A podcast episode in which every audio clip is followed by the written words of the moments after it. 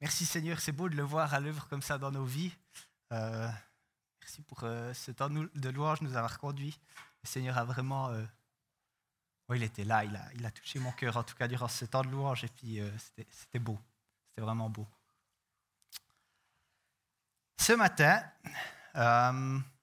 j'aimerais parler de travaux de construction. Oui, moi, de travaux de construction. je ne suis pas un expert en la matière, je pense que dans la famille, en fait, c'est plutôt euh, mon frère qui, devrait, qui s'y connaît bien, qui devrait parler de ce domaine. Là, il me parle de travaux de construction. Tu, veux venir? C'est bon?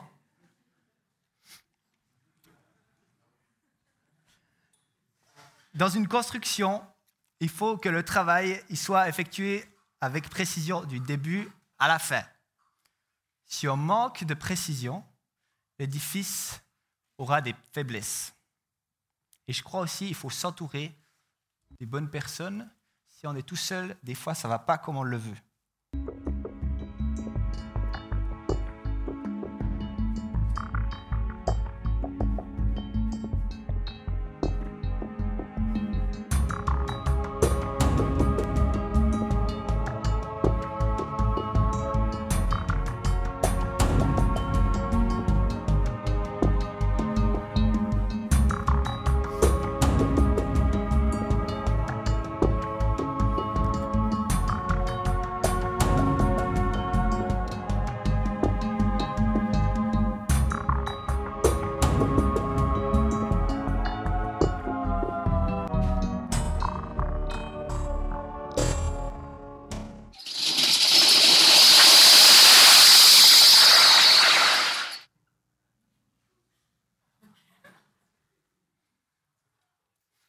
Vache Quelle couillure J'ai un peu mal au cœur pour, ce, pour cet homme.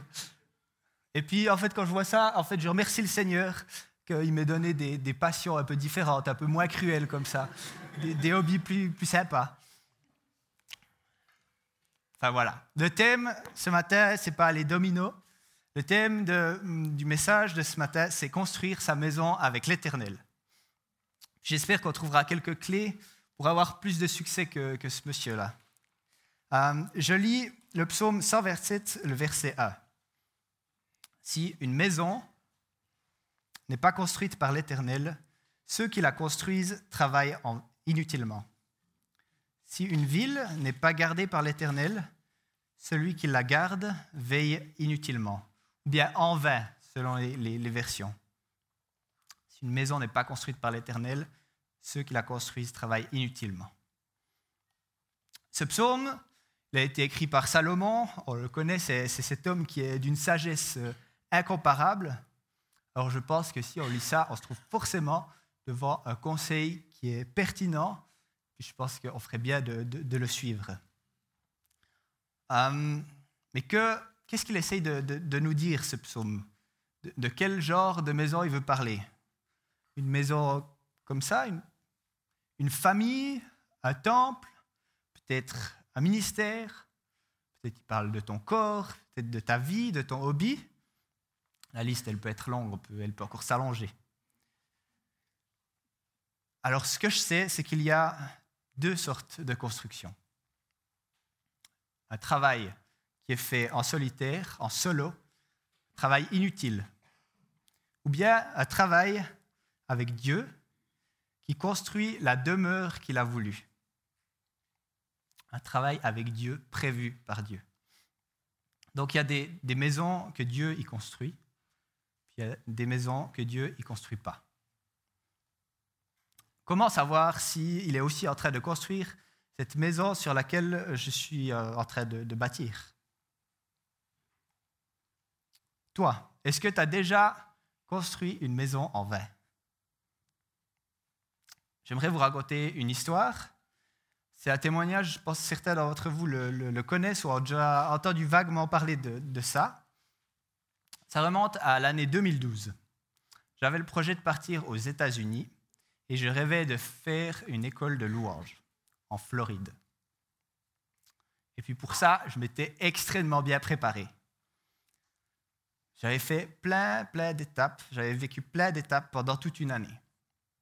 J'avais travaillé et économisé cette année entière parce que c'était un projet qui était coûteux. J'avais commencé un processus de demande de visa. Et puis, comme j'allais jouer de la guitare à cette école, ben, je, je m'entraînais presque tous les jours à la guitare. Je passais beaucoup de temps avec ma guitare. En fait, j'avais même filmé une audition. Et puis, euh, pour cette audition, on était allé filmer ça chez ma sœur dans son salon. Puis, on avait tout déménagé son salon. C'était un peu le chantier. Euh, j'ai continué le processus de demande de visa. Ça, ça prend du temps. J'ai fait des études en anglais supplémentaires pour obtenir un diplôme dont, j'avais besoin. Je m'étais levé un matin à 4 heures pour passer un entretien via Skype avec le directeur de l'école. J'avais acheté, j'avais investi dans du matériel de guitare. Un truc un peu comme ça, comme David. Et puis, euh, j'avais investi pas mal d'argent là-dedans. Puis le processus de visa, je l'ai encore continué, parce que ça va vraiment long. Mais bref, j'étais vraiment bien préparé. J'avais mis, euh, beaucoup de choses, du temps, de l'argent. Et il restait ce détail du visa à régler. À deux semaines du visa, euh, du, départ, le visa était toujours pas là.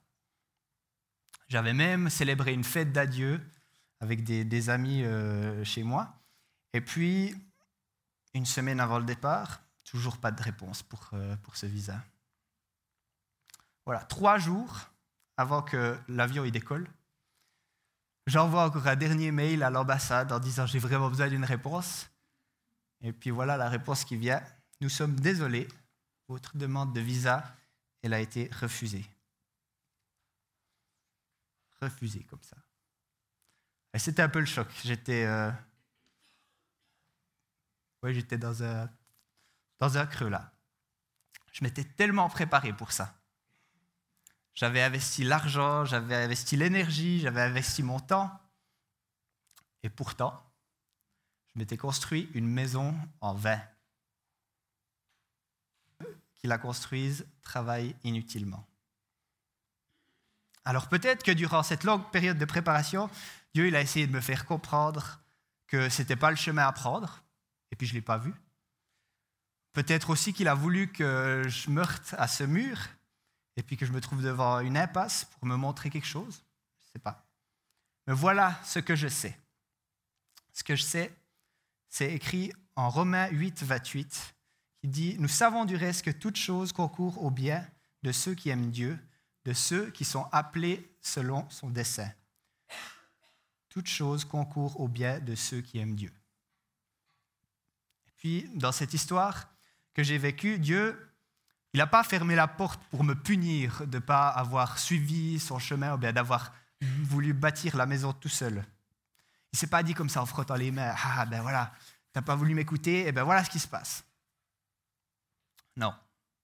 Si, construit, si je construis en vain, lui, il, il ne souhaite pas que je me casse le dos inutilement, que je sois dans la solitude comme ça n'est pas ça son plan. Lui, il veut me ramener sur la voie. Il aime nous voir travailler et construire avec lui. Et puis ça, c'est parce que c'est un Dieu d'amour, un Dieu de relation avec ses enfants. Peut-être une expérience aux États-Unis, ça aurait été génial. Je pense, ça aurait été vraiment bien. Mais Dieu connaissait un plan qui était bien, bien meilleur. Un plan que je ne comprenais pas, mais qui était bien meilleur pour ma vie savais que si je partirais, si je partirais pas aux États-Unis, mais plutôt en Nouvelle-Zélande dans une école de disciples, j'allais rencontrer Jésus de cette manière particulière qu'elle allait changer ma vie, qu'elle allait transformer ma vie de manière radicale. Il avait aussi prévu une femme extraordinaire pour moi là-bas.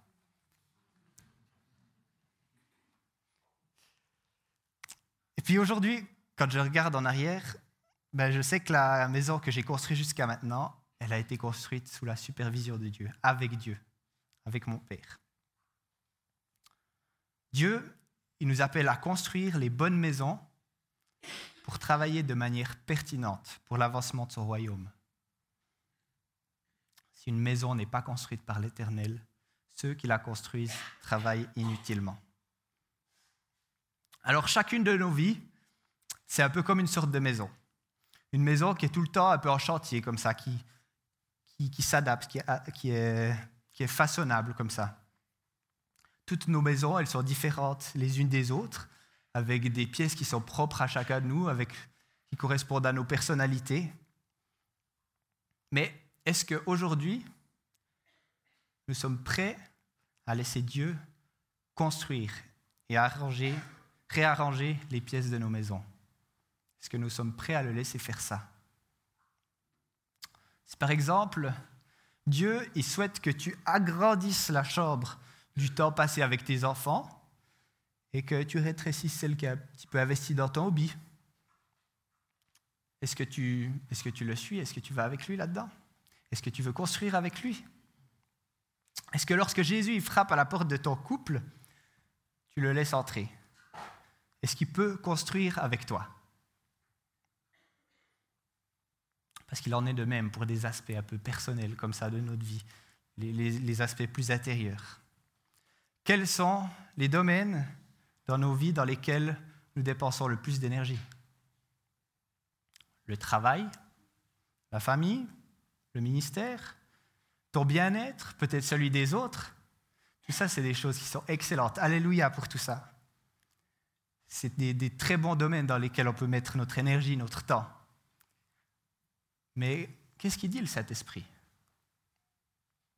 Est-ce que le Saint-Esprit, des fois, il dit, euh, on va plutôt aller dans cette direction, un peu plus à droite? Ben, Il dit, euh, c'est super cette idée d'une soirée de prière pour les enfants, mais écoute ton cœur. Et puis peut-être que toi, tu es plutôt appelé à aller euh, t'investir pour les aînés le, jeudi matin, je ne sais pas. Ou bien aujourd'hui, reste avec ton épouse plutôt que d'aller faire du sport avec tes, avec tes amis ou quelque chose comme ça. Qu'est-ce qu'il dit le Saint-Esprit? Il te dit ne construis pas ta maison en vain. Si une maison n'est pas construite par l'Éternel, ceux qui la construisent travaillent inutilement. Dieu, il veut construire la maison avec toi. Est-ce que tu vas la construire avec lui ou est-ce que tu vas le faire tout seul?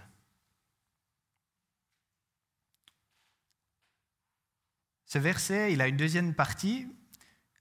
Donc, ce verset, ben, la, première partie, c'est construire inutilement. Mais la deuxième partie, c'est garder inutilement. Si une ville n'est pas gardée par l'Éternel, ceux qui la gardent veillent inutilement. Qu'est-ce que ça veut dire ça? Ceux qui la gardent veillent inutilement. La Bible nous parle de plusieurs choses que nous devons garder. Par exemple, euh, une chose très très importante que tu dois garder, où tu dois porter une attention spéciale, c'est ton cœur. Proverbe 4, 23, garde ton cœur plus que toute autre chose, car de lui viennent les sources de la vie.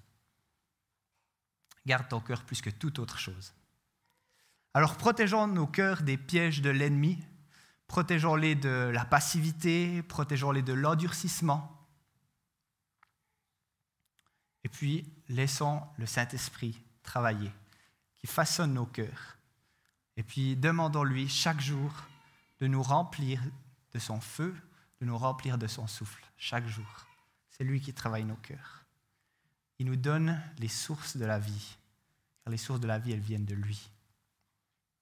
Pas n'importe quelle vie, mais la vie en abondance. La vie que l'Éternel souhaite bâtir avec toi, une vie utile. Une autre chose importante à garder, c'est la parole. Jésus, il est dans un débat dans Jean 8. Euh, il est dans un débat avec des spécialistes de la loi, les pharisiens. Et puis au milieu de ce débat, Jésus dit ça. En vérité, en vérité, je vous le dis, si quelqu'un garde ma parole, il ne mourra jamais. Aujourd'hui, en Suisse, tu peux acheter, tu peux te procurer la parole pour 2 francs 50. Alléluia. Si quelqu'un garde ma parole, il aura la vie éternelle. Alors, si vous achetez la Bible, vous ne serez pas sauvé, vous n'aurez pas la vie éternelle, mais, vous pouvez, vous l'avoir, on a accès, ça c'est beau. Dans 1 Timothée 1, 14, Paul il écrit à Timothée prends pour modèle les saines paroles que tu as entendues de moi dans la foi et l'amour qui sont en Jésus-Christ, grâce au Saint-Esprit qui habite en nous. Garde le beau dépôt ou bien le beau trésor qui t'a été confié. Paul, il n'a pas écrit à Timothée, garde la parole, point. Si une ville n'est pas gardée par l'Éternel, ceux qui la gardent veillent inutilement. Paul, il a dit à Timothée de garder la parole dans la foi et l'amour en Jésus-Christ, grâce au Saint-Esprit. Et là encore, on voit, on le voit tout le temps, qu'on a besoin de Jésus et on a besoin de son Saint-Esprit pour garder la parole, garder ce trésor de manière adéquate. Pour découvrir la parole et puis la comprendre, réaliser le potentiel qu'elle peut avoir dans nos vies, on a besoin du Saint-Esprit. Pour comprendre la parole, on a besoin du Saint-Esprit. Garder un trésor. Ça, c'est une belle aspiration. Mais voilà, parfois, il y a certains trésors auxquels on a pris un peu une habitude comme ça de nous attacher. Et puis, aux yeux de Dieu, ils sont plus si importants, ils sont plus si, ils sont plus si pertinents.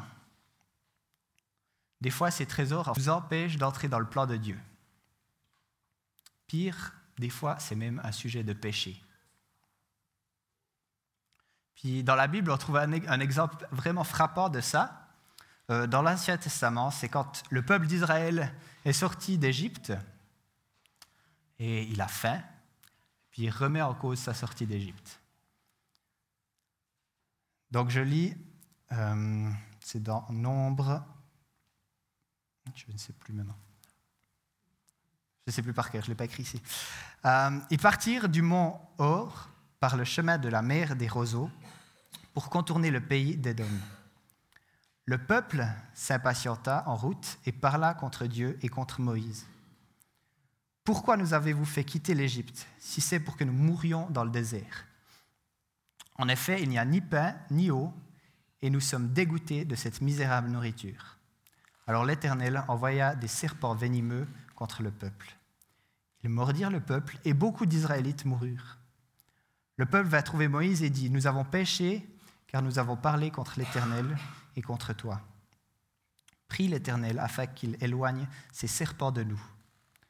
Moïse pria pour le peuple et l'Éternel lui dit, Fais-toi un serpent venimeux et place-le sur une perche. Toute personne mordue qui le regardera aura la vie sauve. Moïse fit un serpent en bronze et le plaça sur une perche. Toute personne qui avait été mordue par un serpent et regardait le serpent en bronze avait la vie sauve. Cette histoire, elle est impressionnante. Quand j'essaye de m'imaginer un peu ce que les, gens du peuple ils ont vécu, je me dis waouh, ça c'est un trésor. C'est incroyable. Ça a été un moment tellement fort. Et puis, c'est beau de voir la grâce de Dieu comme ça à l'œuvre. Parce que ce peuple, il ne l'avait pas mérité. Mais Dieu, il donne sa grâce. Mais voilà, il y a un problème. Quand notre esprit, il est focalisé plutôt sur le moyen que sur celui qui pourvoit, ou bien quand notre esprit, il se fixe sur le miracle plutôt que sur la grâce, eh ben, c'est là qu'on se met en danger d'avoir une vision trompée, incomplète de l'Éternel. C'est exactement ce qui va se passer pour ce peuple. Le peuple va même entrer dans l'idolâtrie. On le voit plus tard dans, dans 2 Rois 18, euh, pendant le, le règne d'Ézéchias. Voilà ce qu'Ézéchias a fait. Il fit disparaître les hauts lieux, brisa les statues, abattit les idoles et mit en pièces le serpent de bronze que Moïse avait fabriqué, car les Israélites avaient jusqu'alors brûlé des parfums devant lui. On l'appelait Nehushtan. Dieu, il avait répondu à un besoin précis, au peuple, un besoin du peuple précis, à un moment précis, d'une manière précise. Et puis bien des années plus tard, en fait, cette réponse de Dieu, elle entre plus dans le moule du problème du peuple. Ça ne va plus ensemble. Le peuple de Dieu, il se trompe tellement que la grâce de Dieu, le salut et la bénédiction qu'il a apporté à tout ce peuple, eh bien, en fait, ça a été tordu comme ça. C'est devenu une source d'idolâtrie. Si une ville n'est pas gardée par l'Éternel, ceux qui la gardent veillent inutilement. puis, je crois que trop souvent, on essaye d'appliquer des méthodes qui sont connues, des méthodes avec lesquelles on est, on est confortable comme ça, et puis sans se demander si c'est si vraiment le plan de Dieu. Alors les temps et les, les circonstances, ils changent. Ils touchent le cœur de milliers de personnes de manière différente. Le Saint-Esprit, le Saint-Esprit, lui, c'est notre guide chaque jour. Et puis il sait pertinemment de quelle manière aborder telle et telle situation. Il sait comment il faut faire. Parfois aussi, on garde des choses un peu plus douloureuses, des choses plus lourdes à cause des, difficultés qu'on a, a rencontrées dans nos parcours de vie. Est-ce qu'il y a des choses dans ta vie que tu gardes en toi en vain, des choses difficiles que tu gardes en vain? Peut-être tu as une souffrance, tu as un poids que tu veux pas ou que tu ne peux pas, tu n'arrives pas à laisser aller. Nous, on est très fort pour ériger des murailles autour de nos villes. Peut-être que notre cœur est devenu endurci. Ne construisons pas et ne gardons pas nos villes, la ville en vain. Et laissons le Saint-Esprit nous montrer les choses qui sont bonnes à garder et puis qui nous montre ce que nous devons chérir de tout notre cœur. Laissons aussi le Saint-Esprit nous montrer ce qu'on peut déposer au pied de la croix. Jésus-Christ, c'est lui le Seigneur. Il connaît toutes choses. Et il dit, dans Jean 10, Moi, je suis le bon berger. Je connais mes brebis et elles me connaissent. Tout comme le Père me connaît et comme je connais le Père, je donne ma vie pour mes brebis. Il nous connaît. Jésus il guérit les malades de tellement de manières différentes. Aujourd'hui, il veut aussi transmettre son amour de manière tellement différente, avec une richesse et une créativité qui dépassent notre entendement. Des choses qu'on ne peut pas comprendre, des choses folles.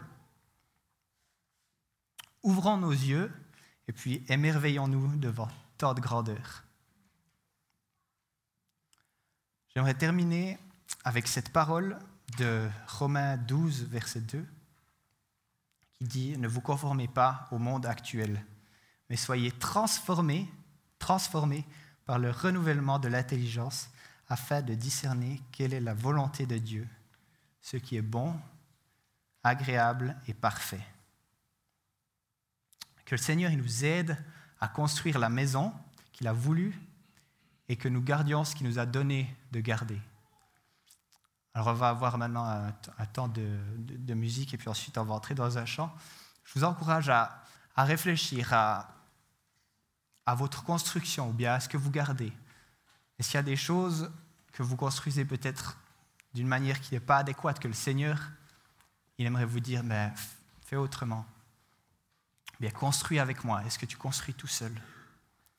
Je vous encourage aussi à pouvoir donner les choses qui sont inutiles à garder, les déposer au pied de la croix, les déposer à Jésus, parce que c'est lui qui sait ce qu'il faut en faire.